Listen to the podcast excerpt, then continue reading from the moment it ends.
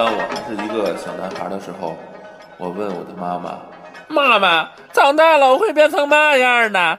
我会长到两米零八吗？我会去打 NBA 吗？我会变得很有钱吗？”我的妈妈狠狠地扇了我一巴掌，对我说：“孩子，你赶紧去听篮球啪啪啪吧，要不然的话，你怎么能长到两米零八？你怎么去打 NBA？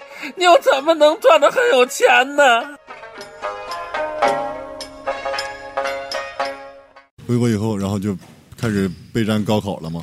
对，我刚想说，你该回来应该高考了。对，回来以后就备战高考了。然后，但是我一点都不会，什么都不会。然后我也不学了，我就天天出去打球。那时候在北京，我去东单打球，我就感觉这帮人就刚回来的时候啊，感觉他们特别慢。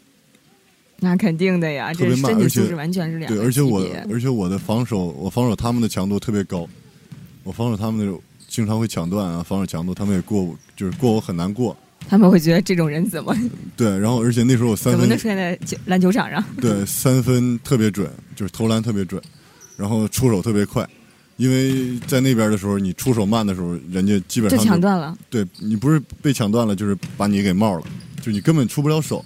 但是就养成那种习惯，就是快出手。然后但是回来以后就开始把那个习惯延续了，延续了一段时间。因为你你还是没有那种强度训练保持，你还会一点点下降，滑落下来。嗯，然后高考高考一百二十一百二十九，好像是一百二十多分，反正就一百二十多分。然后人大让我去上预科班，先上一节预科班，帮他打那个 C U C U B S 大大超联赛。大超。对我到大超联赛第一场球二十一分，七个抢断。哇！我就是抢断抢断的上篮，抢断上篮，抢断上篮，然后。在在在阵地的时候，在突破呀什么的，就就二十一分那场球二十一分七个抢断，就我就最后你去去人大了是吗？还是对，就是去人大的时候，到人大他他让我上医科班，帮他打大超联赛，第一场对山东大学，第一场山大对，然后我就记得特清楚，呃，二十一分七个抢断那一场球，很很厉害。然后我们教练觉得，哎，确实是不一样，这个。从从美国特训回来之后，然后之后呢，到了大学那种大学生活就开始了，网吧 喝酒，然后 身体素质就急速的下滑，是吧？对，然后每天，但是我那个训练习惯我保持住了，但是每天我也会那挺按照那么训练，但是练呢，没有人陪你或者对自己一个人呢，然后好多好多什么设备啊都都跟不上，然后一点一点的就就开始进入大学生活了。然后，但是我回来了以后，我爸我妈就为了高考，把家里边的什么房子呀什么都卖了，他们就来北京陪我了，陪我了。当时就是干什么就不说了，反正就是挺困难的嘛，辛苦，对对，很辛苦，什么都没有。然后那时候上学，上学上了一年预科班嘛，预科班说你想不想上？当然想啊。我说我想上啊。他说那你需要需要什么什么什么？啊！然后我一听，我说：“哦，那我知道了。”然后当时我就跟家里商量，协商了一下怎么办。然后家里说：“那必须得上啊！”他说：“那什么，怎不管什么条件，就是就砸锅卖铁也要也要供你上大学。”没没锅能砸了，对，锅都已经家都没了，还砸什么锅？完事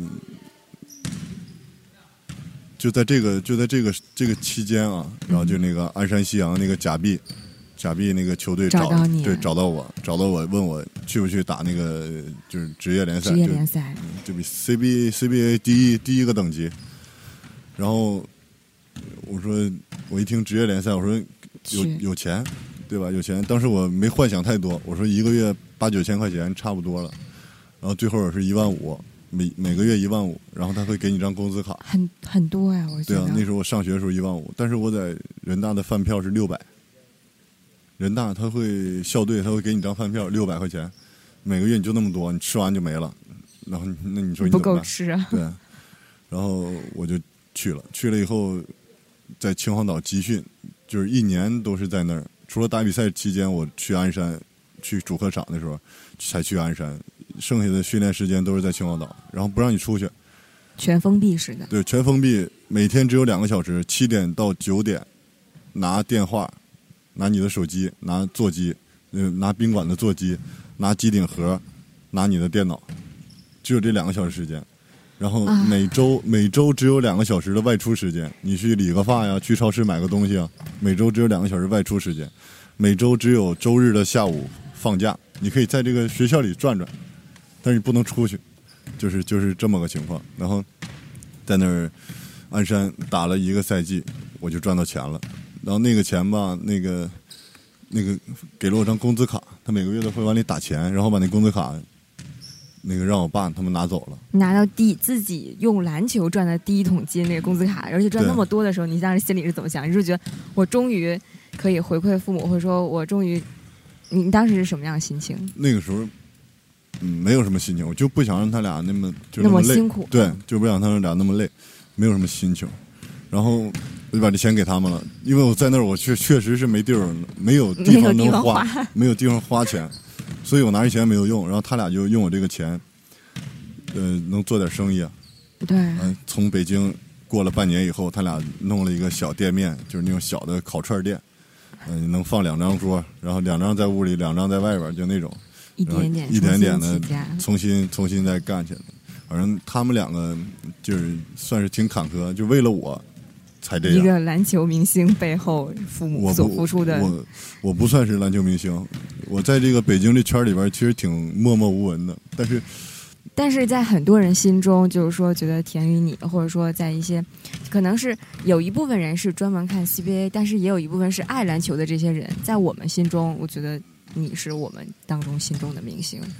可能不一定是这种家喻户晓，可能在未来会有一个什么样，但是在我们心里，觉得你的实力就是。证明了你在我们心中就是称得上明星，然后就是父母后来嘛，就是慢慢的，然后我们打打这联赛也会有奖金，因为第一个阶第一阶段我们打了冠军，然后进了季后赛，然后我们老板给了很多钱，大红包，对，特特别大，就是你根本都 想象不到的想象不到，对，然后第二阶段联赛打完了，然后我们保级成功，因为只有前六名才能保级。因为我们第一年冲上去了，第一年冲上去后打季后赛，季后赛一共八个队，最后两名淘汰到下边再打晋级赛，然后第一年我们就打到保级赛了，就已经打到前六名，对，我们第一年就保保级了，然后保完级以后，老板又给了一个大红包。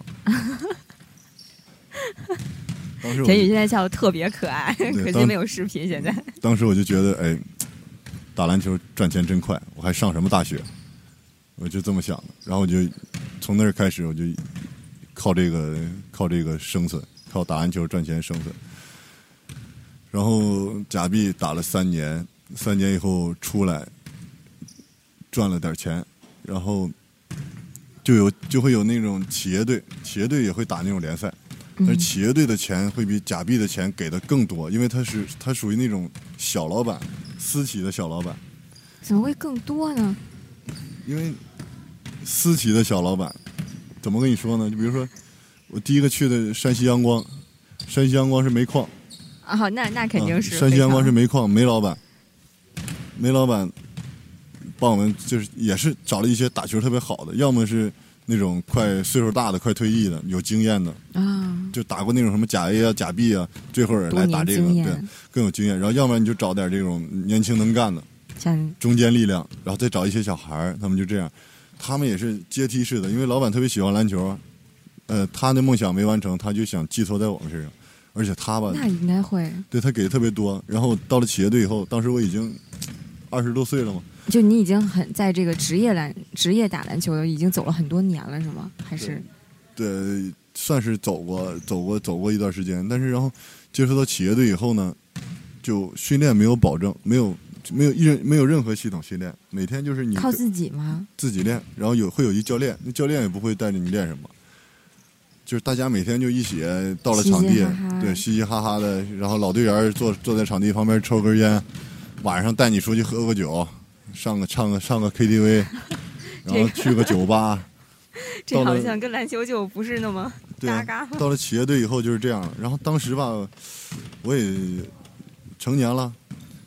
赚钱啊，赚钱每个月挣挣那么多钱，不知道干嘛呀，花呀，在专业队里花不出去啊。现在我到了社会上，我我有地儿花钱了，我可以酒吧玩儿，然后什么 KTV 唱，然后喝酒，就是各种地方哪儿哪儿好喝，哪儿哪儿哪儿高档去哪儿开始了一段丰富的业余生活。对，就开始过这种过这种生活了。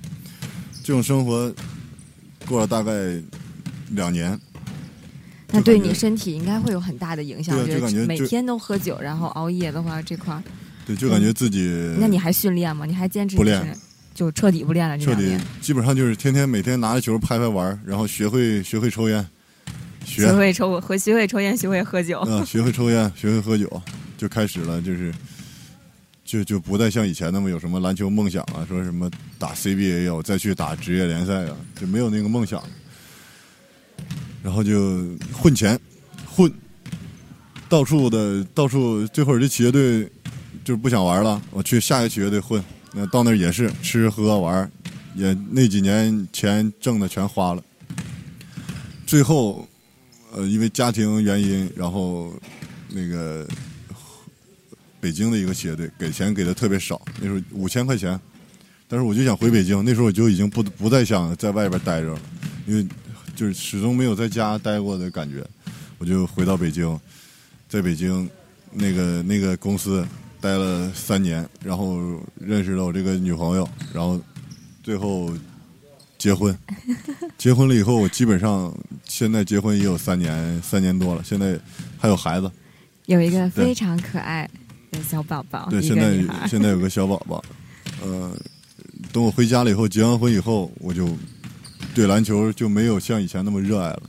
但是我的生活从我结婚就工作我就不干了，就没有工作，然后我就因为以前认识点朋友，到时候打打野球，啊，打打野球赚点生活费。但是因为我这个竞技状态还其实还在，呃，不是还在，就是不如以前了。所以一些高强度的比赛我都打不了了，我我对自己也很失望，对自己确实很失望。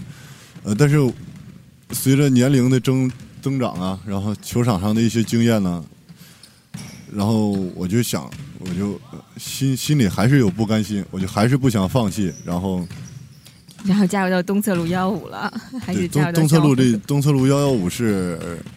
是我跟我跟我一个一个师哥，是我们两个最最早的一个想法，是崇文体校的一个师哥。对，是我们俩，我们俩都是校队的。然后是我们俩最早的一个想法，说以后啊，咱们都打不了球了，嗯，咱们都不再打球了，都做生意了，咱们自自己把咱们主办个球队，咱们咱们就叫东侧路幺幺五。然后那个名字很很霸气。对，然后。最后，我俩只是有这个想法，然后跟许哥说了，就是现在咱们的篮篮球领队说了以后，许哥把这个球队是他组织起来的，然后一些呃什么服装啊，什么赛事啊，他也是特别喜欢篮球，然后他就提议，然后他组织，然后把大家攒到一块儿，然后我们组建这个篮球队，然后当时也当时我在北京打打很多那种小型比赛。那时候就是已经没有钱了，啊，就纯是对城市传奇什么的，那时候就已经没有钱了，因为我也不再去外地打球了，然后因为有家了嘛，也不再去外地打球了，然后就渐渐的在北京这些圈里这些人，我看就是以前我在打球的时候都是比我小好多那些孩子嘛，嗯，但是他们现在都已经就能。独都都已经很好，对，都都能独当一面了，都是都是每个队的球星了，现在都是，然后都是见我面也都叫声哥，就叫声宇哥，然后我就觉得心里边特别有落差，特别不好受，嗯，就看他们现在一点点的，然后现在水平也都挺高，然后我觉得我现在我这样，就是还是想打球，然后通过一些比赛啊。然后我自己也会心中就是也会练，也会自己咬牙，也会要这个劲儿，一点点打。打了这结婚这三年，我在北京打了业余比赛，打的特别多。多了以后呢，然后竞技状态回来，对竞技状态就回升了。回升了以后，一年比一年好。然后呃，去年打的时候是呃，我代表治安总队，治安总队这个打新奥恒河，新奥恒河最后。让我绝杀了，绝杀，对，让我一个人就给绝杀了。那场球特别打的特别好，就打疯了，就谁也拦不住了，超超水平发挥，对，绝杀 了。然后等到北京决赛的时候呢，那天有事我没去，然后星耀恒河拿的冠军。然后今年开始，然后星耀恒河找我，让我去去他们球队，说其实明星的实力依然在，对，让我去加入他们球队。然后我就今年我就加入他们球队，跟他们去参加一些比赛。然后在，呃，第一第一次跟他们参加比赛是在无锡，一个叫 CK 城市之巅，他是邀请两支全国最强的业余队，全国联赛的两个业余冠军，然后邀请一支 CBA 的 CBA 的呃球队，然后去打这么一个邀请赛。当时我代表新阳恒河，然后还有一个上海 Kings，上海 Kings 队，Kings 队就是。嗯，也是都是老老老队员，企业队，企业队。不算是企业队，就是一个老板叫 勤奋，勤奋就是跟那个那个，嗯，勤奋就是特别特别土豪，他就找了这帮打篮球的人陪他玩他举办那个球队，他那个球队的人员啊、配置啊水平特别高，特别高，仅次仅次于 CBA 的，对，因为他有他有钱，他喜欢。他他，我觉得这个人很好，我觉得我觉得很好。他喜欢喜欢篮球，他舍得去去花钱去打篮球，我觉得这种就很好。真爱。对，然后他就会找这些打篮球好的，对他找了一些这个人。然后我们呢，我们这个是星耀恒河找到我，然后去他们原有的队员。星恒河本来就很强，然后他还有两个外援白乔丹和卢卡。白乔丹。对，然后我们这个球队就去参加那 CK 之巅，然后邀请的是江苏南钢，江苏南钢，呃，打打这个教学，就是就是这个，就像类似于表演赛，然后在球馆里边很多观众，跟 CBA 的球队去对打，那种感觉，感觉很爽，很爽，一下我就想。我还是属于还是属于这个球场，嗯，然后跟南钢打的时候防伊利，嗯，都是伊利伊利，嗯，然后防陈磊，然后剩下的就是一些青年队的小孩两个大哥带着一帮小孩打我们，嗯，当时就感觉嗯，确实，但是我们最后输了一分，会不会觉得特别亢奋？跟他们对阵的时候，特特别亢奋，因为陈磊有经验。打我，我防他吗？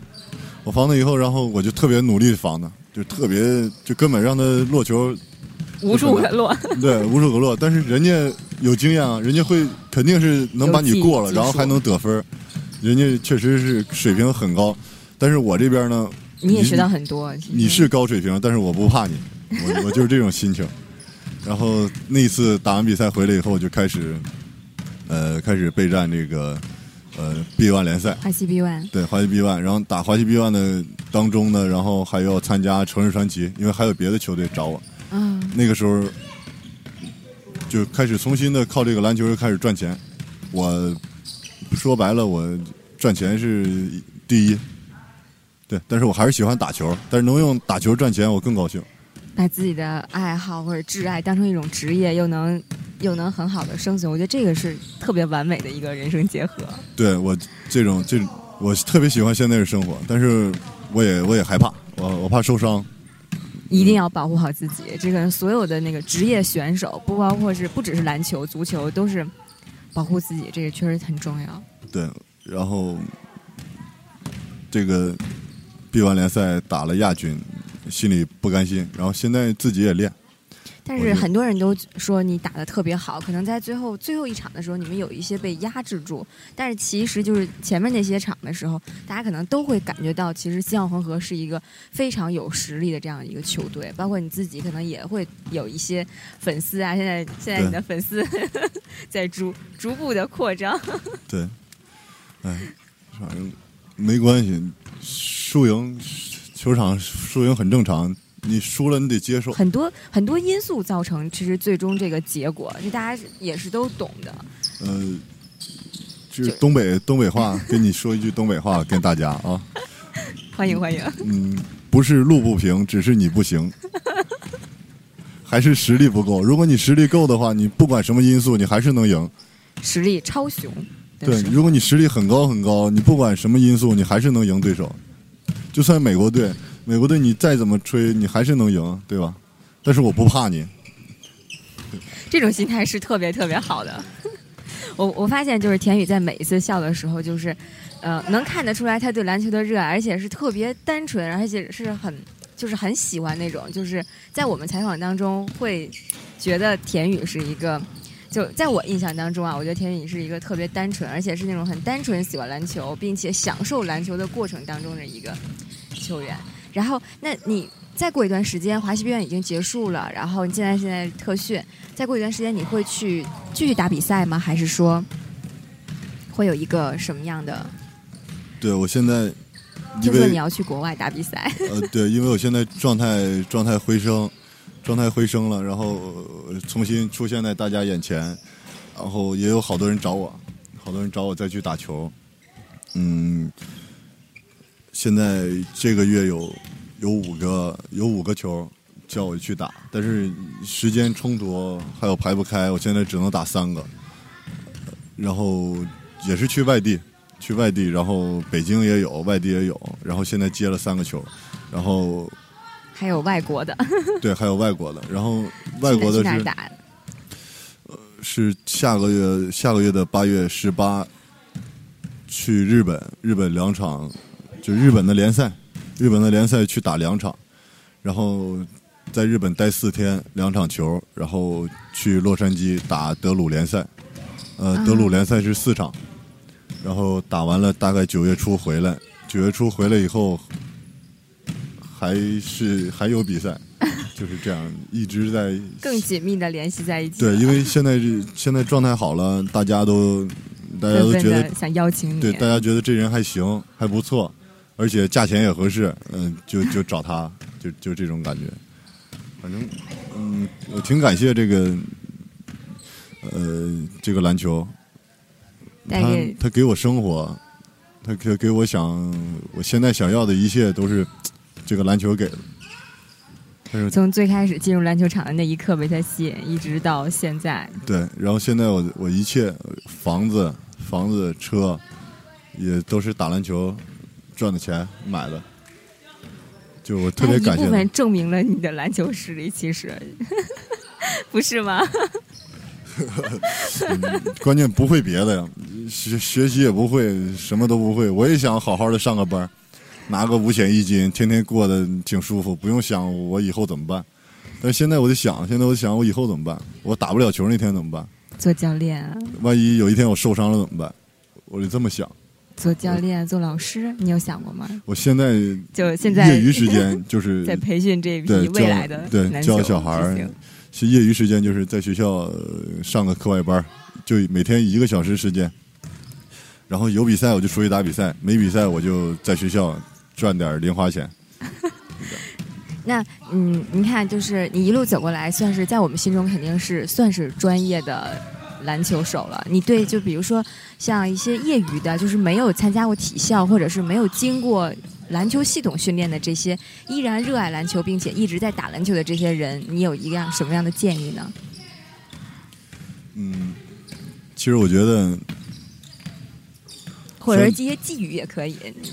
其实我觉得，篮球算是一个你最诚实的朋友吧。篮球是是你最诚实的一个朋友。呃，你你对他什么样，他就对你什么样。你对他好，你你天天摸他，你天天去运他，天天投篮，他就对你好。等你到时候比赛呀投篮的时候，他就会给你回报，就是这样。他是你最最诚实的朋友，反正，呃，作为一个爱好锻炼身体，特别好，而且还能交到很多朋友，就通过打篮球交到很多朋友，大家维系到一块儿。我就现在就是特别那种生活特别好，就是大家一起打打球，打完球了吃吃个饭，喝点酒，回家了，就是特别开心，特别开心。那。那也感谢田宇，今天我们在这个田宇百忙之中，然后采访了田宇将近有一个小时的这个时间。那最后，请田宇给我们篮球啪啪的听众说一句寄语吧，或者说说一句你的心声，或者是你对篮球的这种感悟都可以。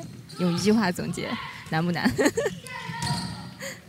感谢篮球啪啪啪的听众，我我希望我希望大家每天开开心心，阖家欢乐，然后打球多赢球，每个人都赢。好，谢谢田宇。那今天我们这期专访田宇的节目就到此结束了，谢谢大家的收听。如果你也喜欢我们的节目，就请点击关注吧，我在这里等你哦。我们下期再见。